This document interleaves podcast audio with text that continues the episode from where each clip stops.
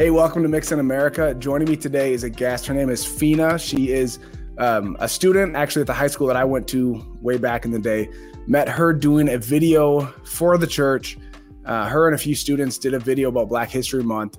That was just really cool, and I was really impressed with with what they had to say and the conversations that we had.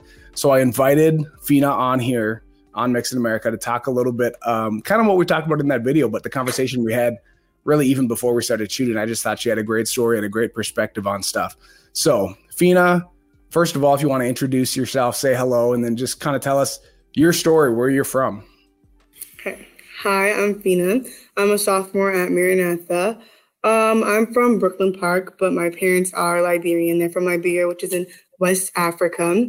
Um, but when I was younger, I moved to South Dakota, which is dominantly Native American and white. So I grew up around well, a lot of Liberians, other African Americans, and then Native people and white Americans.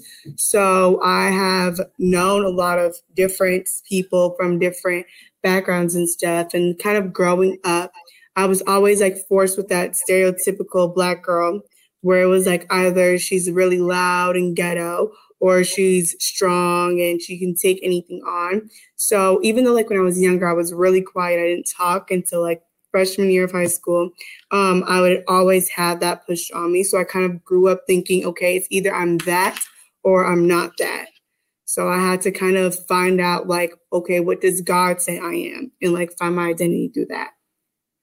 Yeah, that's good. Let's talk. Can we talk about that? The stereotype of a black woman? Because even the, there's obviously the angry black woman, right? That the stereotype yes. that people say, but even just the strong black woman, even that I feel like can be a negative, right? Like because yeah. you're expected to take everything, right? Mm-hmm. So like it was hard because when I'm a, a, very emotional person, so it's like they'll say, "Oh, she can do all things," but it's like, yes, naturally African Americans they are stronger. Black people in general were naturally physically stronger, but it's like mentally everybody's at the same state. Especially if I'm seven years old, you know, I'm not going to be mentally smarter or mentally stronger than another seven year old. So it was like, okay, she's stronger. She can take on more things. If she gets in trouble, she's going to react more mature than another person. So it was like, I have that. But then I'm emotional. I express my emotions a lot. So anytime I would express my emotions, they would say, hey, hey, hey, don't get angry. But it's like, no, I'm not angry. I just want to say my side. Yeah. Or when I would like naturally pat my head because it's like that's something I grew up doing.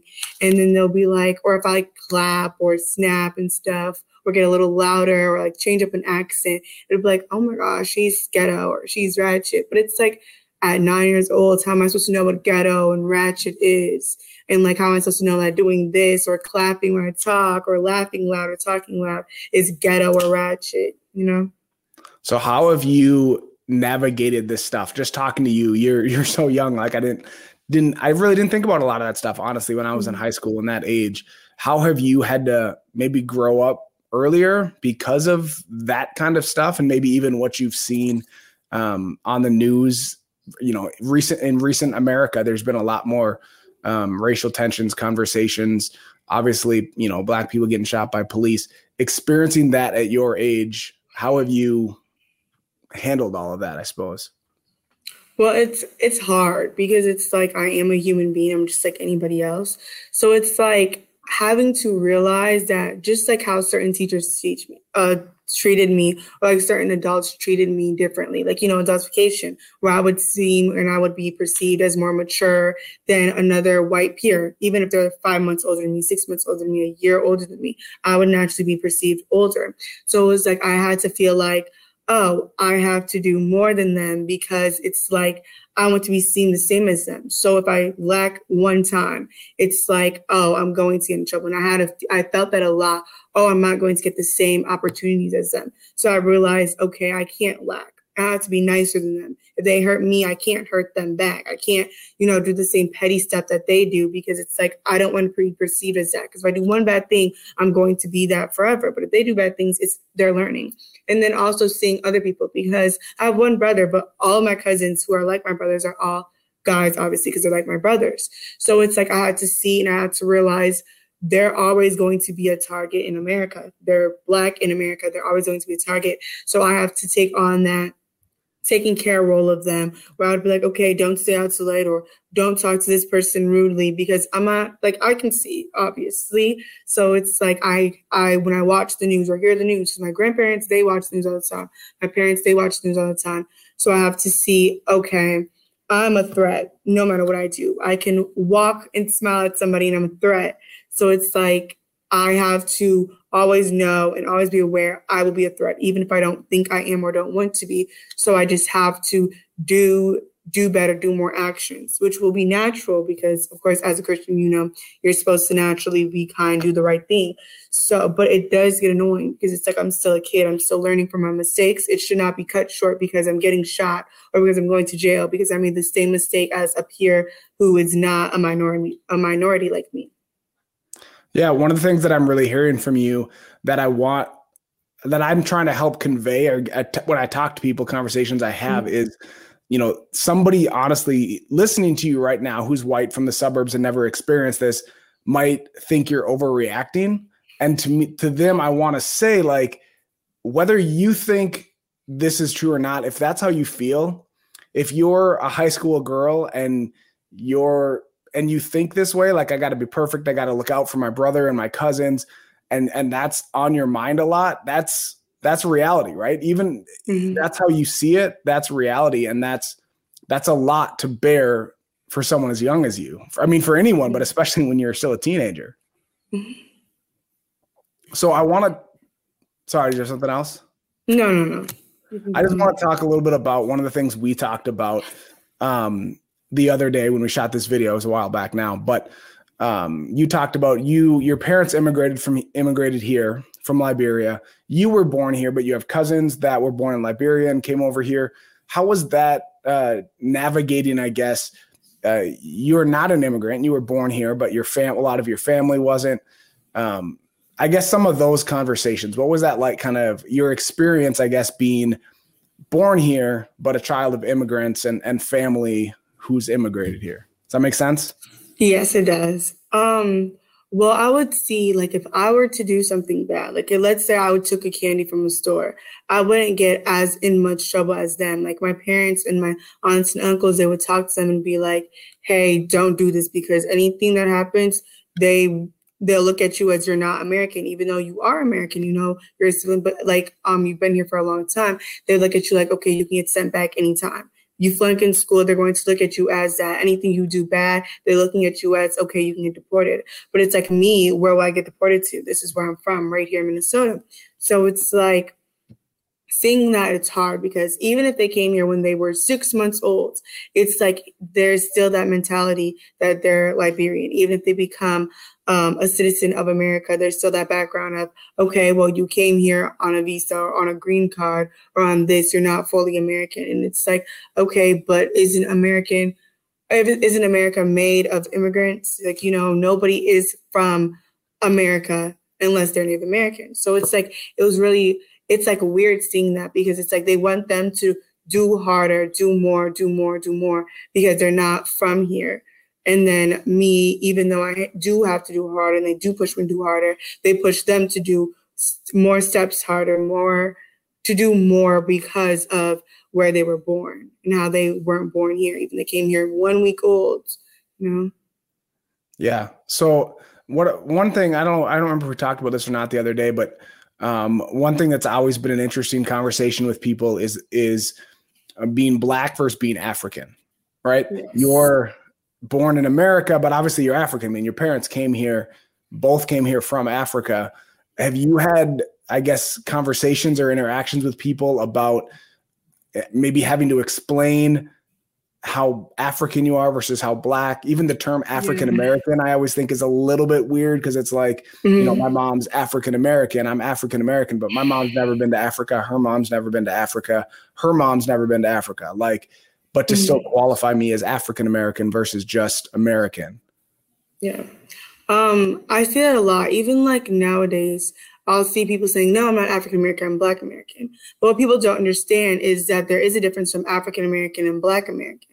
Now, if I see a Jamaican, I would say, and they're American, like let's say first generation um, Jamaican, second generation, they would go more by Black American because they're not from the continent of Africa.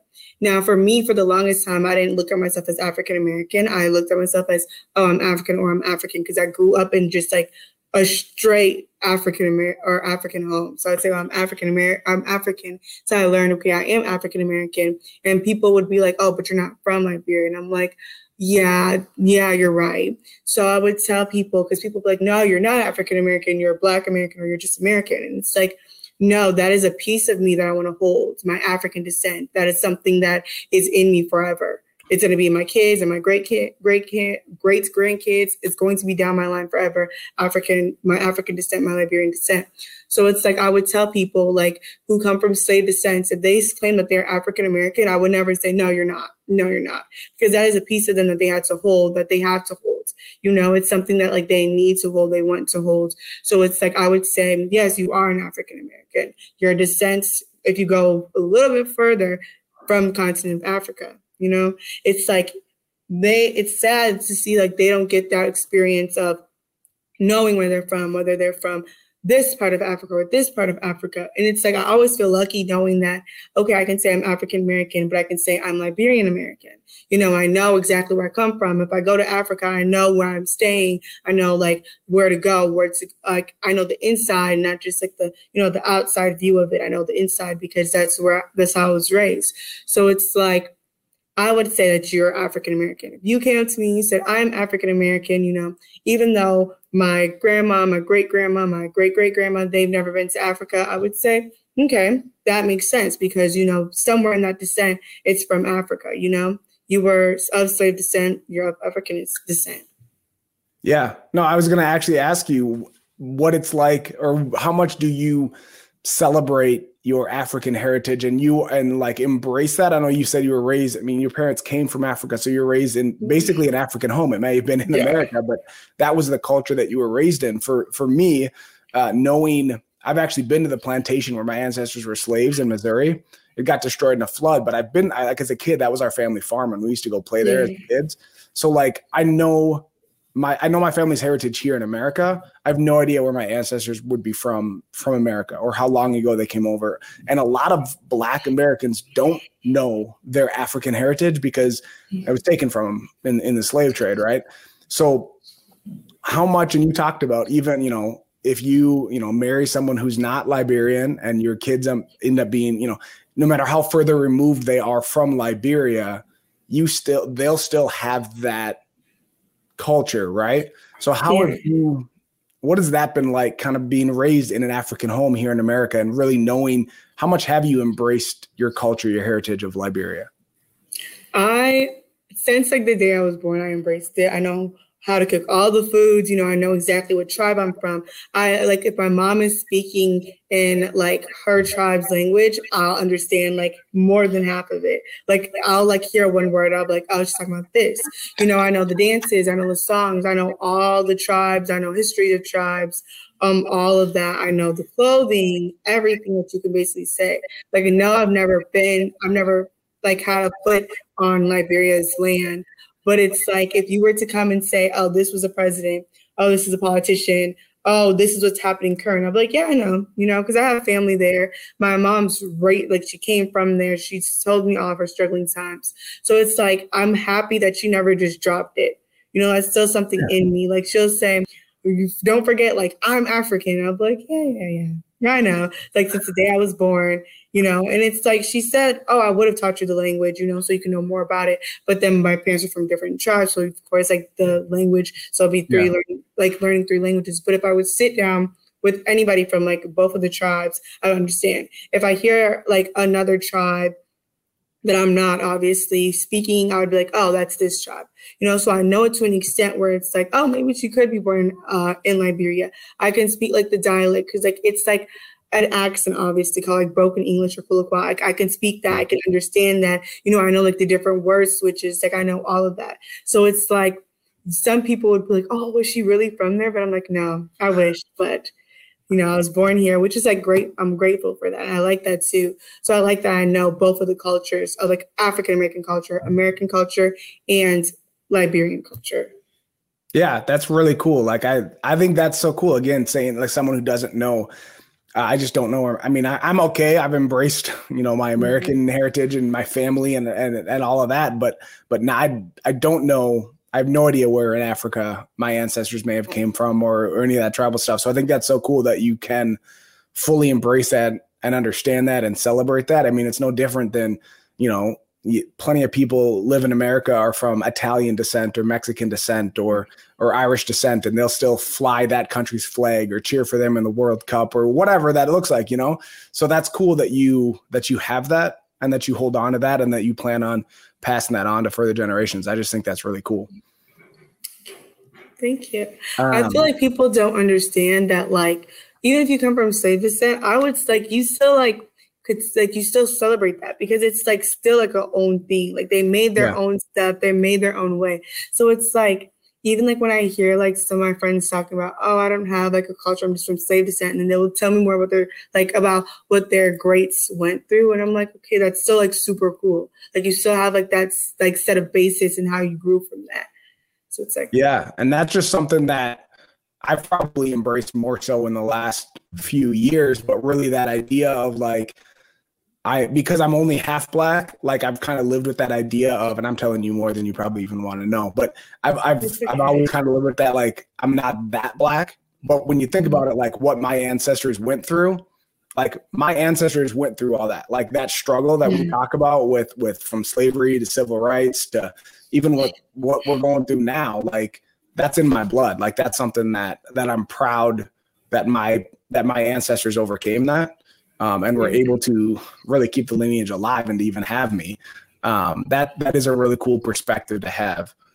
Um, and the fact that you have that at you said you were 15 yeah yeah the fact that you even have any of this understanding just just absolutely amazes me um, i do want to ask you about your parents coming over here and i don't know how much you've talked to them about that it sounds like you guys have had some pretty good discussions about what yeah. liberia was like when they came here or whatever but um, can you tell me a little bit about their journey? Like, did they know each other before they came here? You said they were from different tribes. Did they meet here? Mm-hmm. they?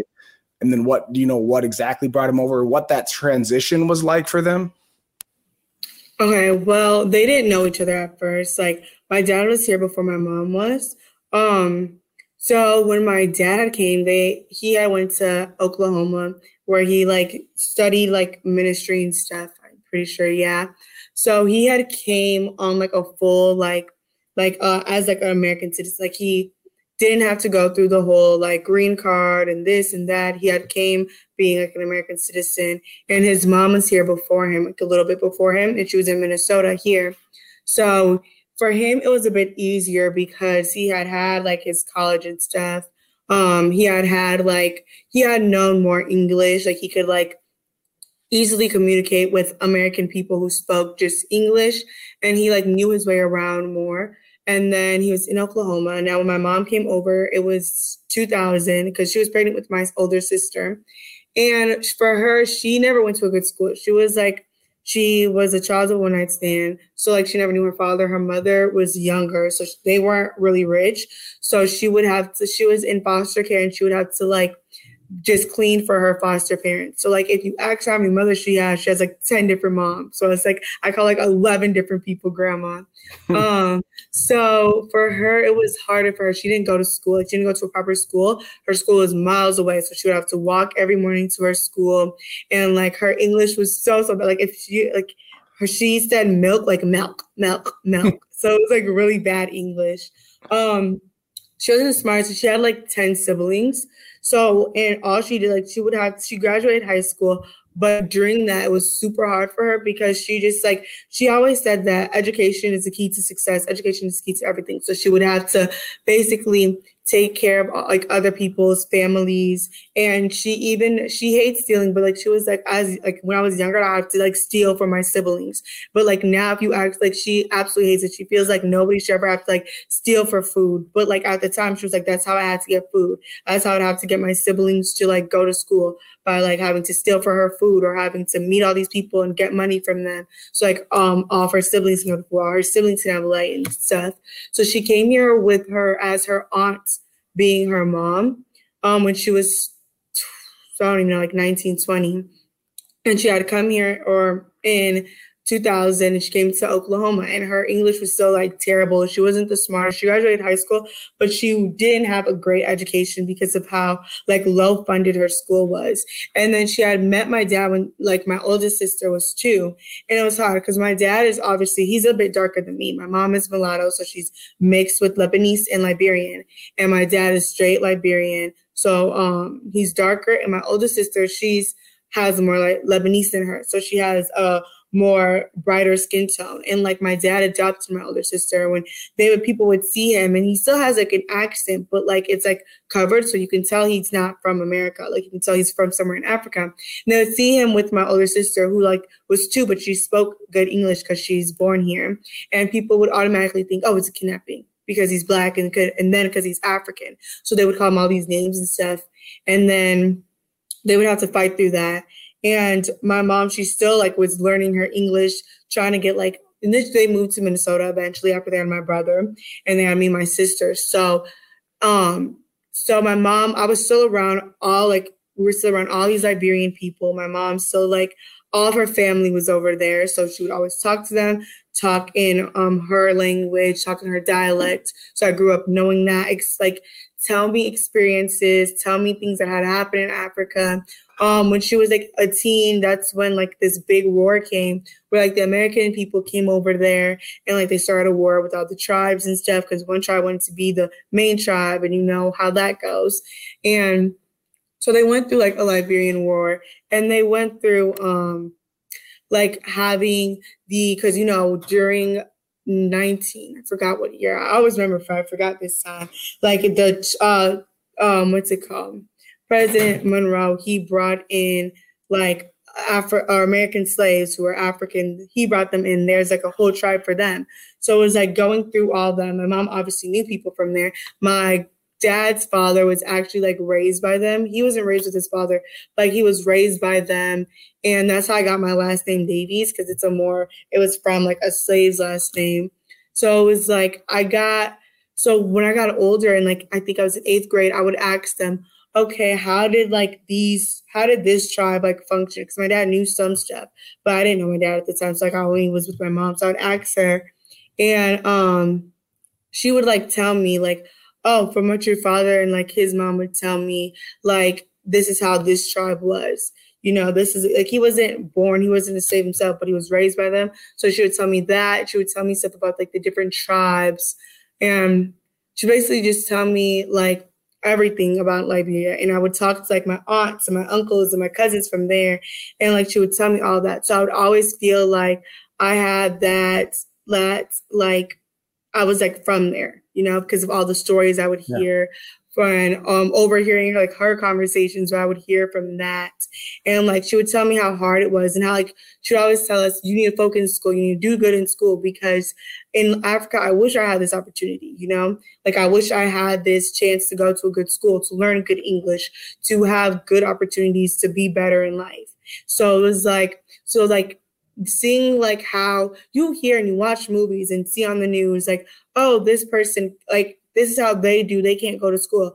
But it's like when you see somebody who actually went through stuff like that it's it takes a different impact on you because they can tell you okay this is how i actually function with a terrible school no lights in my school didn't get lunch. Like the teachers they would if they for their lunch break they would leave. They would have 30 minutes of school on lunch don't come back for the whole day. There would be no lights in the building. It was like really bad. And now not all liberia is like that but if it's like if it's you're at a rundown place, just like America, if you're in a more rundown neighborhood, you're going to go to a school like that where it's like barely any lights, it's not functioning. So she would like basically just tell me how how like you how like people that struggled were in Liberia and how people who didn't struggle were are in Liberia, and they can like compare that to like how people in like struggle in America and how people don't struggle in America. And she says it's pretty similar, but it's still different because it's like um, America and Liberia, they are really close in contact. Like if you see, if you see anything, it's like really close in contact. So. What what that's really cool, and I love that the way that you've embraced it and, and heard these stories and and know your history, your family's history so well. What what is something that what did that do for you or instill to you um, just maybe through your blood, the genetics of of what your parents had to overcome, your mom specifically, but then what lessons has she taught you? Like you know, she talked about the value of education and and you know making the most of these opportunities. Is that something that was that was instilled instilled into you at a young age? Yes, because like I would hear how she does stuff. She's always had to. I have three other siblings, and then she also take care of like all of my dad's nephew and nieces, and then some of her nephew and nieces. When she would bring in her little siblings, she would take care of them. So it was like she didn't have the best education, so she had to work. She didn't have like high paying jobs. She had to basically work her way up, and like even till this day, she still has like two to three jobs and like works all day long.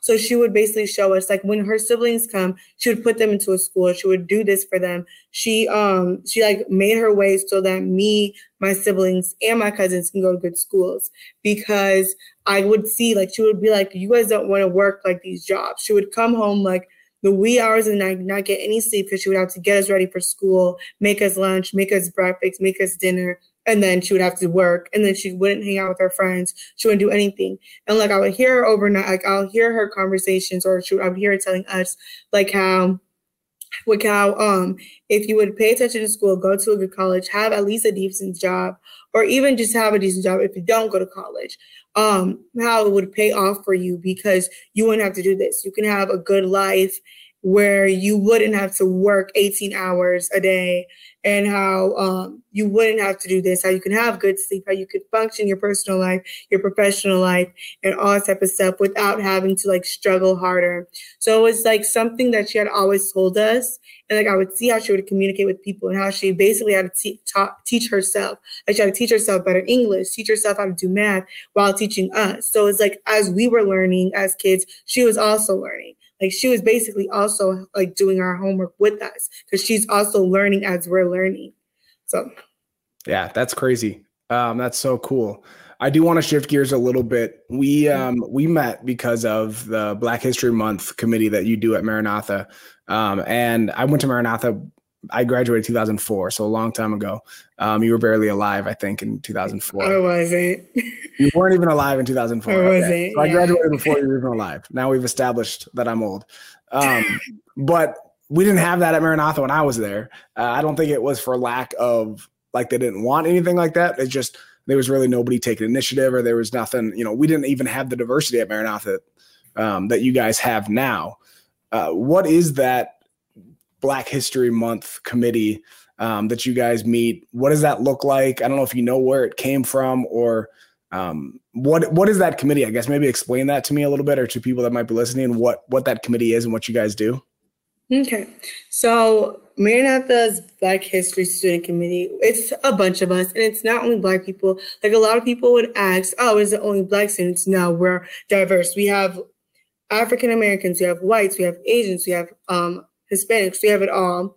And we just talk about how Black history has impacted us. And we even go step further talking about all races and how that's like how minorities are impacted, how um like the questions that white Americans would have or that or what they experience too, like just what everybody experiences. But we mostly hit on Black American or Black America. And it had started because last year our seniors last year they were very diverse and they were very outspoken.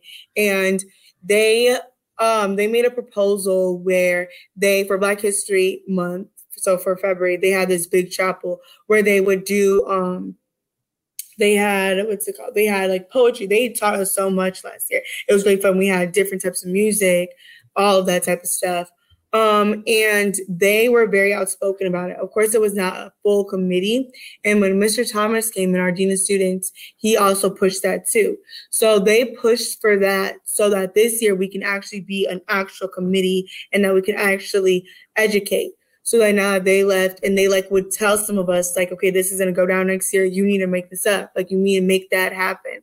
So then we had came together with like that, of Mr. Thomas and Mr. Ayler, who was like our librarian um, and he they had basically opened a way for us to educate every student and to educate even teachers. Because a lot of teachers I'll like talk to a teacher and they're like I had no idea because that's not something that we're taught in school. You know people want to hide away or like color the dark truth. So we came together and we had a big chapel. It was like an hour and 30 minutes in February where we were basically just educating our peers and our teachers and our classmates about what goes on and what has always been going on and even what's going on now um, and where we are at. Now, we, people aren't going to just understand automatically because that's not something that is like that's it's impossible. You're not going to just understand something that's been happening for years and years the first time you hear it.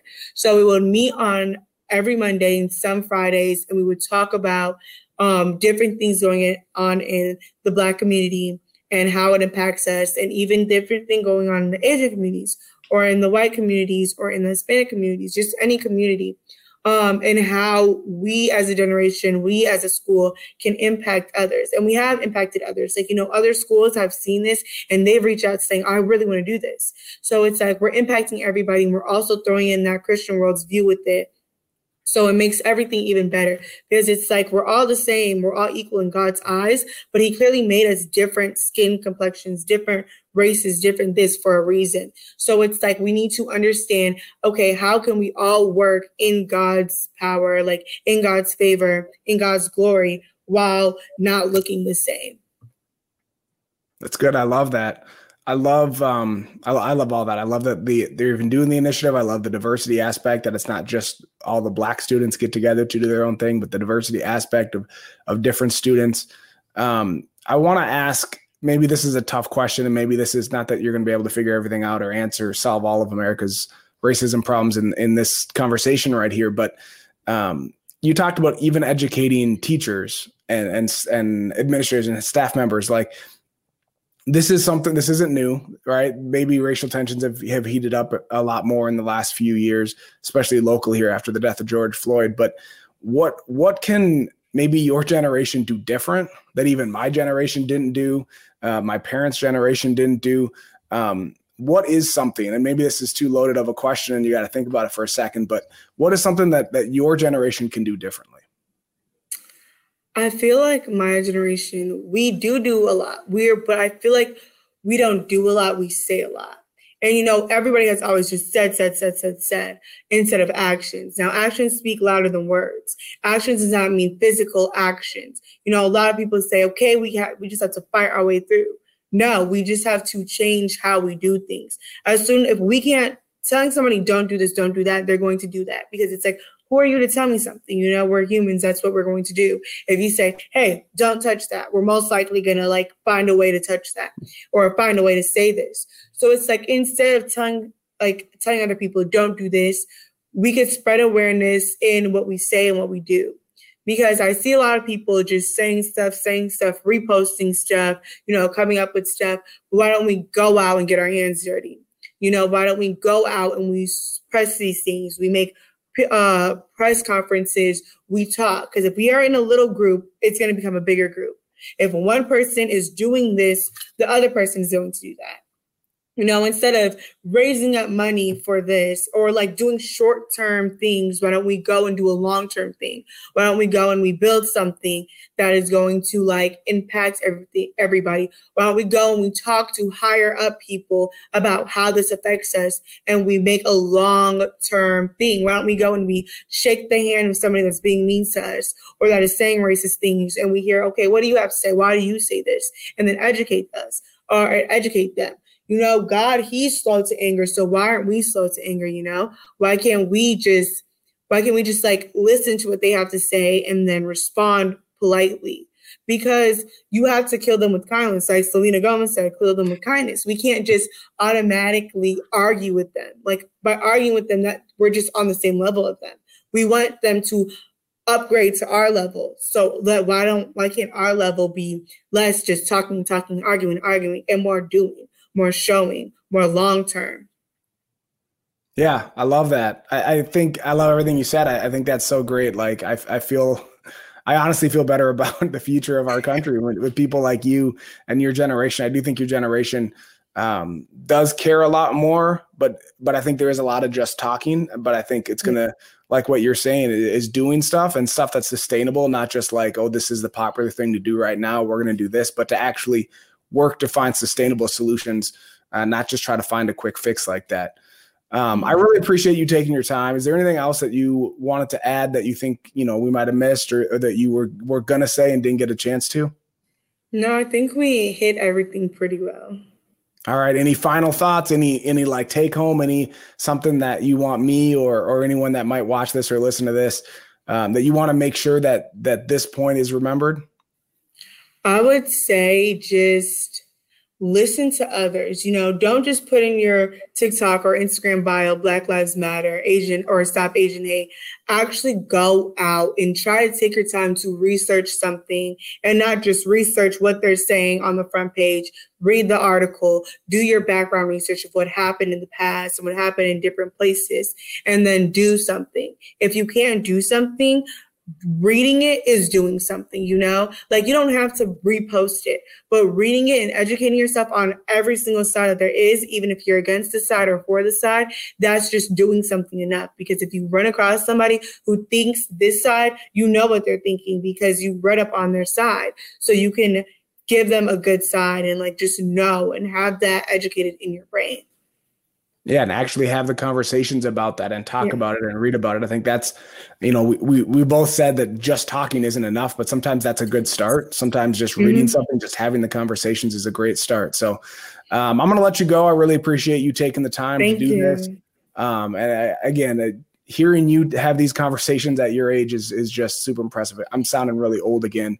but but I, I just think it's really cool. I, i'm really excited um, for for the future for what you're going to do uh, as a person not you know not just your generation but what you're going to do as a person. I'm excited for your future and and for your present um, to even have these thoughts and be able to communicate them very well at 15 years old is really impressive. So um, i appreciate it. I also want to thank you guys for listening um, for for watching for being a part of this conversation um, and join me next week for the next episode of mixed in america